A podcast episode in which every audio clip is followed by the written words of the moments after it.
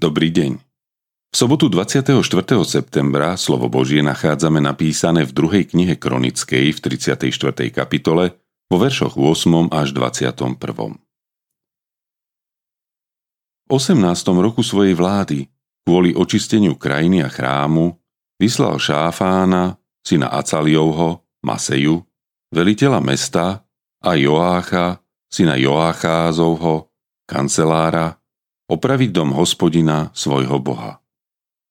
Keď prišli ku hlavnému kňazovi Chilkiovi, odovzdali peniaze, odvedené pre Boží dom, ktoré zozbierali levickí strážcovia Prahov od Menašeho, Efraima a zvyšku Izraela i z celého Judska, Beniamínska a od obyvateľov Jeruzalema. Odovzdali ich robotníkom, ktorí mali dozor v dome hospodinovom. Tých zasa vydávali robotníkom, ktorí pracovali v dome hospodinovom, aby ho opravili a odstránili jeho kazy. Z peňazí dávali tesárom a staviteľom na zakúpenie otesaných kameňov a dreva na väzbu a na hrady pre budovy, ktoré judskí králi nechali spustnúť. Mužovia statočne pracovali na diele. Jachat a Abadia, levíti z Meráriovcov, Zecharia a Mešulám z Kehátovcov boli nad robotníkmi vrchným dozorom. A levíti, odborníci v hre na hudobné nástroje, boli nad nosičmi bremien a usmerňovali všetkých robotníkov pri akejkoľvek práci. Niektorí levíti boli zasa pisármi, úradníkmi a vrátnikmi. Keď vynášali peniaze prinášané do domu hospodinovho, kňaz Chilkia našiel knihu zákona hospodinovho, vydaného prostredníctvom Mojžiša. Tu sa ozval Chilkia a povedal pisárovi Šáfánovi.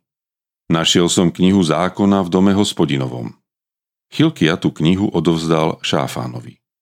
Šáfan ju odniesol kráľovi a podal mu ešte toto hlásenie. Tvoji sluhovia robia, čo im bolo uložené.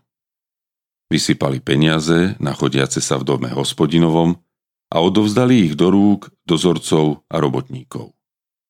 Pisár Šáfan oznámil ďalej kráľovi. Kňaz Chilkia mi odovzdal nejakú knihu. Šáfán z nej čítal pred kráľom. Keď kráľ počul slova zákona, roztrhol si rúcho.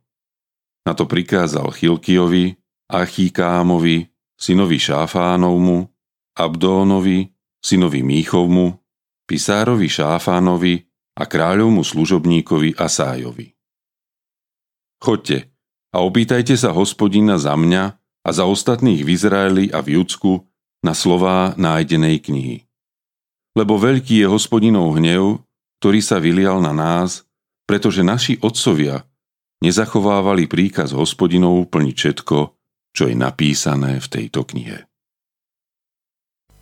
Šťastná krajina Šťastná krajina, ktorej hospodin doprial statočných, verných a najmä zbožných panovníkov. A nemusia to byť len panovníci krajín, vysoko postavení poslanci, predstavitelia vlády, parlamentu. Rovnako to platí aj o tých, ktorí spravujú malé komunity, obce, mestá, okresy, kraje. A šťastná je krajina, ak tí vyššie postavení majú aj verných, statočných a zbožných spolupracovníkov, ktorých podporujú a pomáhajú im v presadzovaní pokoja, pravdy, spravodlivosti, ale aj viery, lásky a nádeje.